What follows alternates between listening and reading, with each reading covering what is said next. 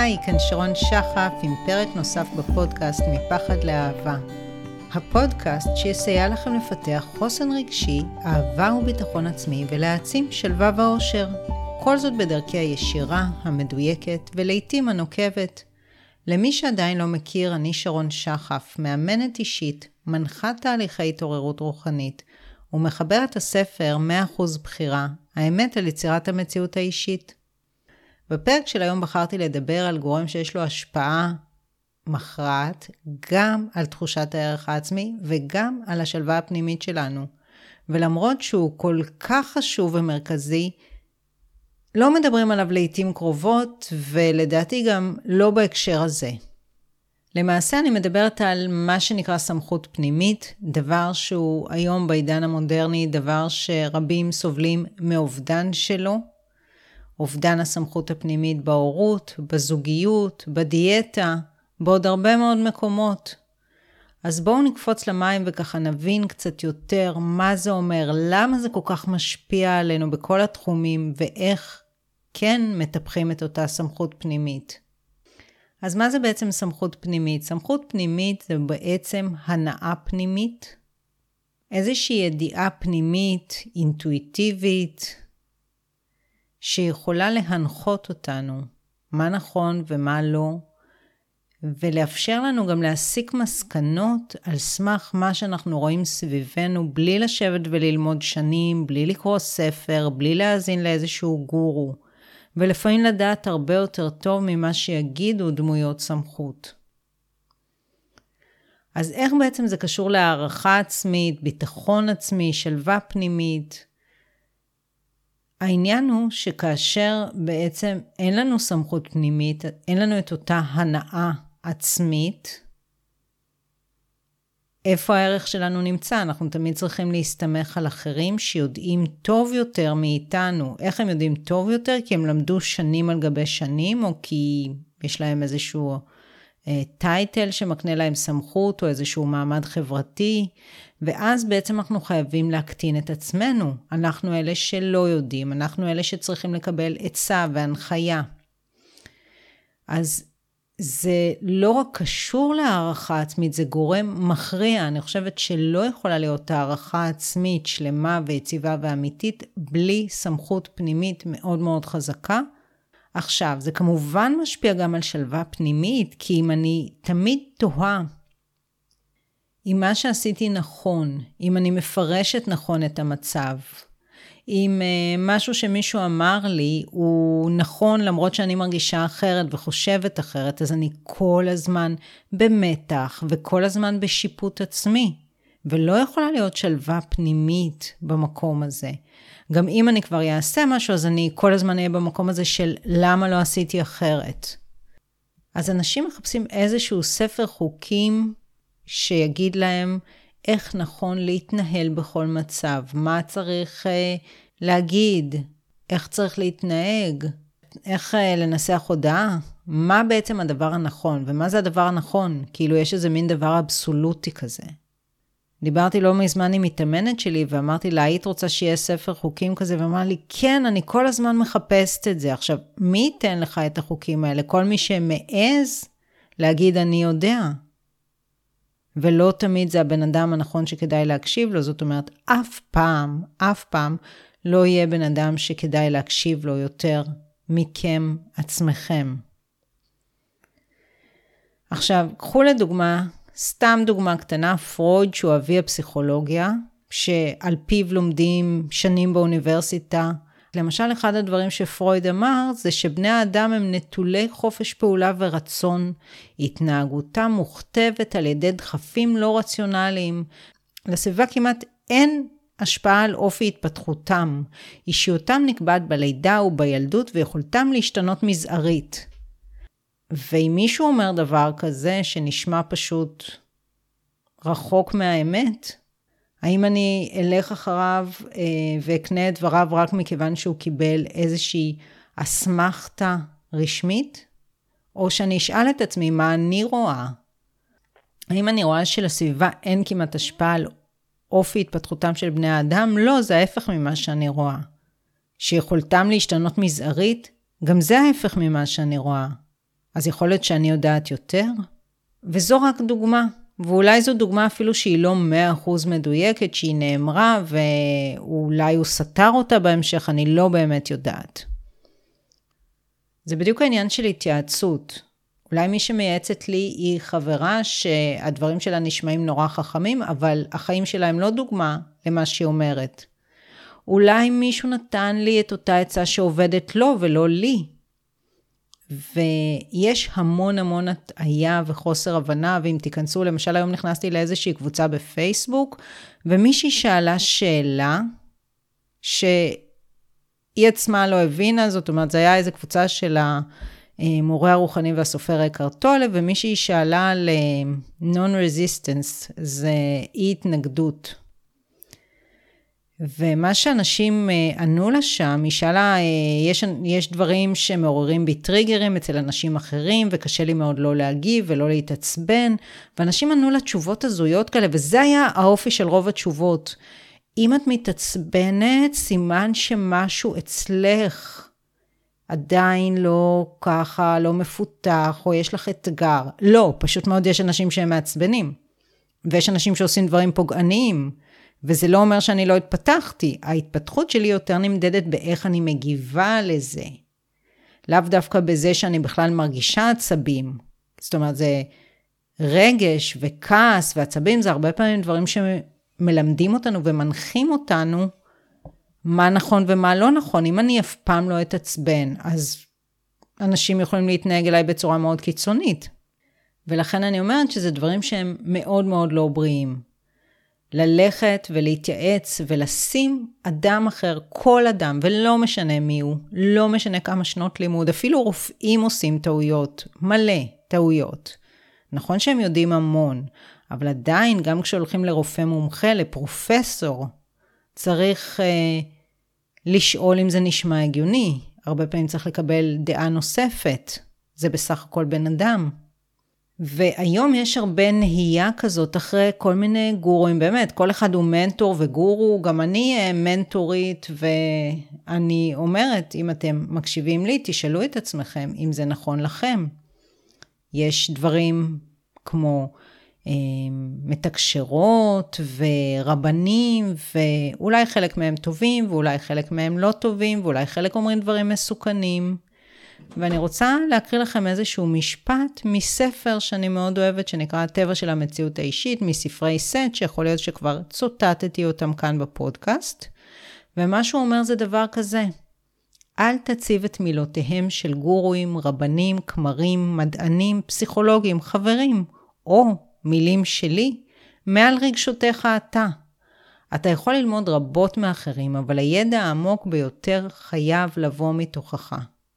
וזה בדיוק ככה.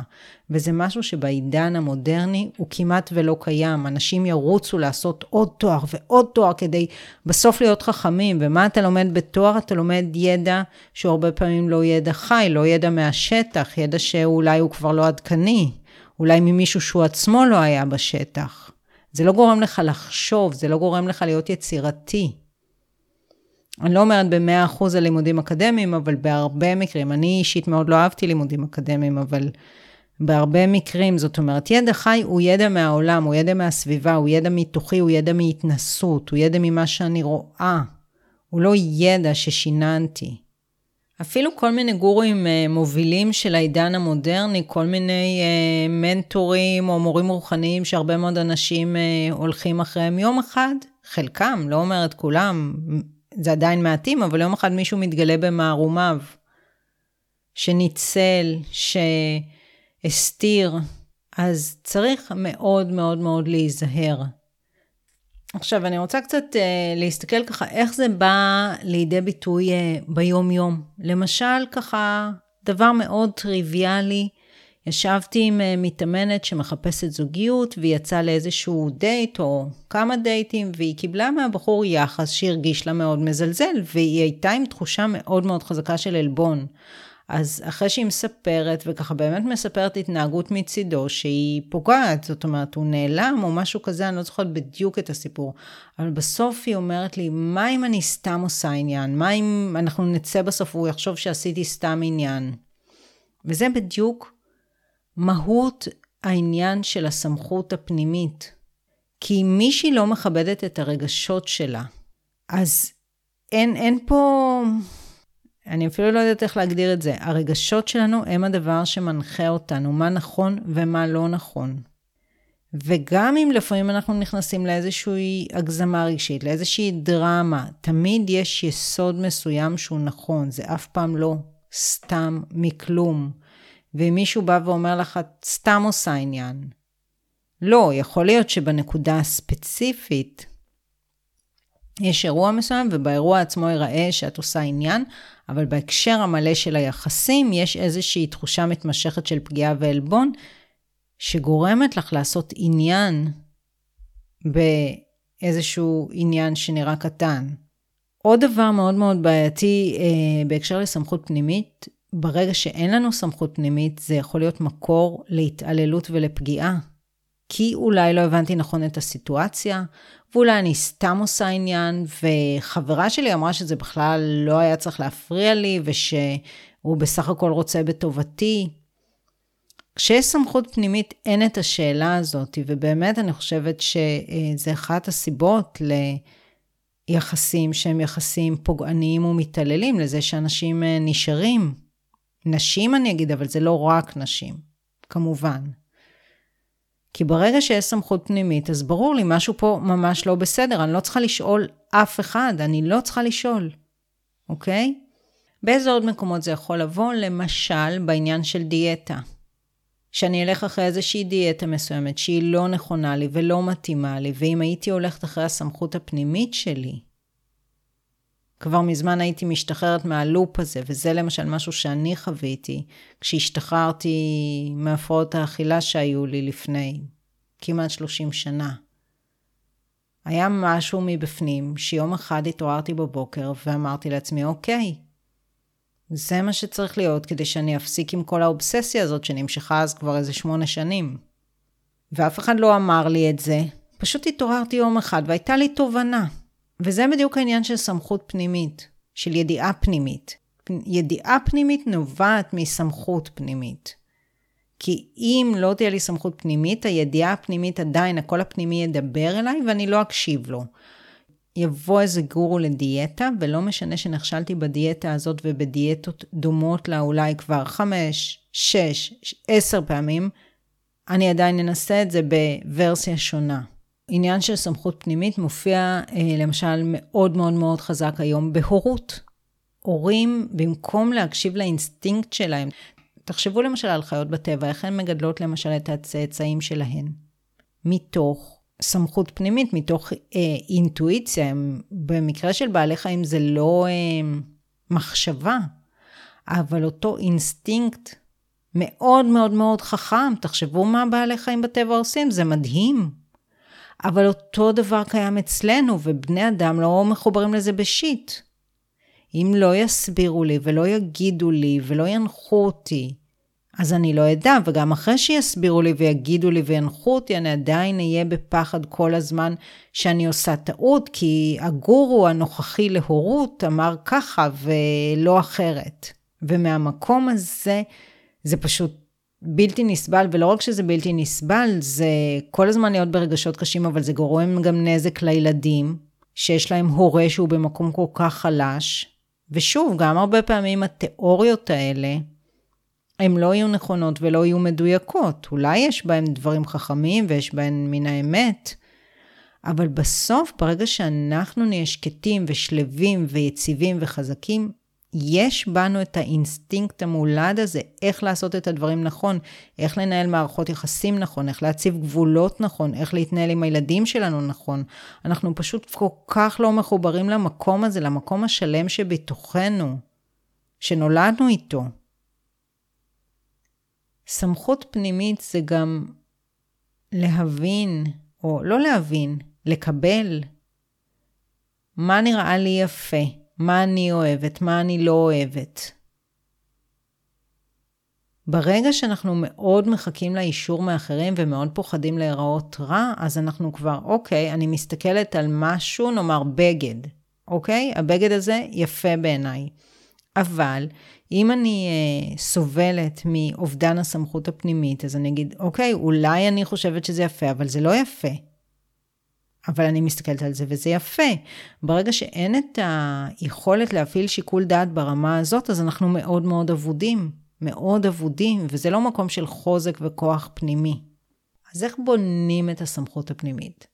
אז אחד הדברים זה להפסיק להתייעץ. זה צעד ראשון ויחסית פשוט שכל אחד יכול לעשות ולהמעיט עד כמה שאפשר בלהתייעץ. ולחשוב מה אני חושבת, מה נראה לי נכון, מה אני רואה סביבי, מה התוצאה של המעשים שלי. אז להתחיל להמעיט בהתייעצויות ולהבין שתמיד תטעו, גם אם תתייעצו. הדבר העיקרי שקורה כשאנחנו לא מתייעצים זה שאנחנו מתחילים לפתח הבנה איך להתנהל נכון. זאת אומרת, מה זה נכון? לא מבחינת ספר החוקים, אלא מה ייתן לנו תוצאות מסוימות ומה ייתן לנו תוצאות אחרות. דבר נוסף כדי לפתח את הסמכות הפנימית זה הקשבה לקול הפנימי. הקול הפנימי תמיד מדבר אלינו ואנחנו הרבה פעמים חוששים להקשיב לו. ובמקום זה אנחנו שומעים המון המון קולות אחרים שהרבה מהם מונעים מפחד. אז איך נדע מה נכון ומה לא נכון? קודם כל, כל הקולות האחרים הם קולות שגורמים להתכווצות פנימית ומונעים מפחד. והקול הפנימי הוא קול שמונע מאהבה, אם אנחנו מדברים בפודקאסט הזה על מפחד לאהבה. הוא מונע מידיעה, הוא מונע מהבנה. דבר נוסף שאתם יכולים לעשות, זה לשאול קודם כל את השאלה הפשוטה. נכון שאם אני אשאל אתכם אם מאכל מסוים טעים לכם או לא טעים לכם, תדעו מהר מאוד לענות, כן, זה טעים לי או לא, זה לא טעים לי. זאת אומרת, אתם לא תחשבו, אוקיי, אני לא יודע אם זה טעים לי, כי זה אמור להיות טעים לי, כמו פוליטיקה לא מעניינת אותי, אולי משהו לא בסדר איתי, אולי אני לא מספיק חכמה. לא, פוליטיקה לא מעניינת אותי, המאכל הזה לא טעים לי. אז תנסו לעשות את ההקבלה הזאת, וזה יקל עליכם להבין שיש דברים שלא מעניינים אתכם, ויש דברים שכן מעניינים אתכם. ויש דברים שיפים בעיניכם, ויש דברים שלא יפים בעיניכם. יש דברים שנעימים לכם, ויש דברים שלא נעימים לכם. אתם נהנים מדברים מסוימים ולא נהנים מדברים אחרים, ואף אחד לא יכול לקבוע את זה עבורכם, ואין דבר כזה, בכל הדברים האלה אין נכון ולא נכון. אין נכון ולא נכון. יש איך אני מרגישה, איך זה מרגיש לי, האם זה נכון לי, אוקיי? וגם אם אתם הולכים אחרי זה, מנטור דגול שכולם מעריצים, הכהנת של לא יודעת מה, או אנטוני רובינס, אני לא מכירה עד כדי כך, אבל סתם אני אומרת, לא משנה, מישהו שהוא באמת ככה נערץ על ההמונים. אולי יש משהו שהבן אדם הזה אמר שלא נכון לכם, שאתם חווים אותו אחרת,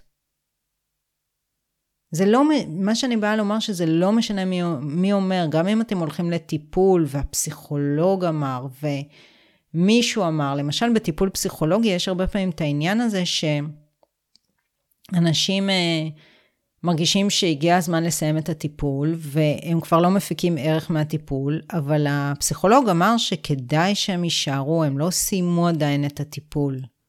וזה דבר שאני מאוד מסתייגת ממנו שפסיכולוגים עושים, זאת אומרת, כנראה זה חלק ממה שהנחו אותם, אני לא יודעת, כי אני שומעת על מלא פסיכולוגים שעושים את זה, ואפילו לי עשו את זה פעם, למרות שאני לא נכנעתי ולא נשארתי. אז אם אתם מרגישים שהטיפול יסתיים ואתם לא מפיקים ערך, אז הטיפול יסתיים ואתם לא מפיקים ערך, אין פה בכלל שאלה. מי זה הבן אדם הזה שיושב מולכם שיודע יותר טוב? זה באמת, זה אחד הדברים הגדולים, כי נורא קל לתת לפסיכולוג את הסמכות, כי הוא למד והוא עשה הסמכה ולמד הרבה שנים. אבל לי זה לא עובד, זה לא מועיל לי, למה שאני אשאר שם? למה? ואז אנשים מתחילים לעשות תיאוריות ששוללות את התחושה שלהם. אני לא רואה עדיין, אני לא באמת יודעת, הוא יודע יותר טוב, מה שאני מרגישה זה, זה בדיוק המקום ש... העניין של סמכות פנימית הוא עולה ביג טיים, אז פה אני יכולה להזמין את כל מי שנמצא בסיטואציה הזאת, לא בא לכם יותר להיות בטיפול? מרגיש לכם שמיציתם את הטיפול, שזה לא עובד לכם, שאתם סתם יושבים ומשלמים מלא כסף? פשוט קומו ותלכו. ואם מפעילים עליכם מניפולציות רגשיות, וכן, זה מניפולציות רגשיות, אז תגידו תודה, לא, אני לא אבוא לעוד פגישה מסכמת, באמת תודה רבה על הכל. לא, סיימתי. זה עניין של סמכות פנימית. זה באמת, זה בהרבה חזיתות, אבל זאת חזית מעניינת שבאמת לדעתי יחסית קלה, כי זה בן אדם שאתם משלמים לו כסף, זה לא בן בת זוג או כל מיני דברים שהם קצת יותר מורכבים. עכשיו, בעצם מה שאני באה להגיד זה שסמכות פנימית זה דבר שקיים בתוכנו מלידה. אחד הדברים שאני תמיד מדברת עליהם בקשר להערכה עצמית, אהבה עצמית, כל מה שקשור בעניין הזה, זה שאנחנו, אין דבר כזה הערכה עצמית גבוהה. יש שלמות עצמית. כולנו נולדנו שלמים. תינוק הוא שלם. אין לו דימוי עצמי שהוא לא מספיק טוב, אין לו ערך עצמי נמוך. עכשיו, יחד עם השלמות הזאת באה אותה ידיעה שיש לכל בעל חיים בטבע, איך צריך להתנהל בעולם. וככל שאנחנו מנקים את כל הדברים האלה שיוצרים רעש, יוצרים פחד, יוצרים תחושת חוסר ערך, יוצרים בלבול, גורמים לנו להרגיש שאנחנו לא יודעים, שאנחנו קטנים, שאנחנו לא מספיק טובים, שאנחנו פחות ממישהו אחר.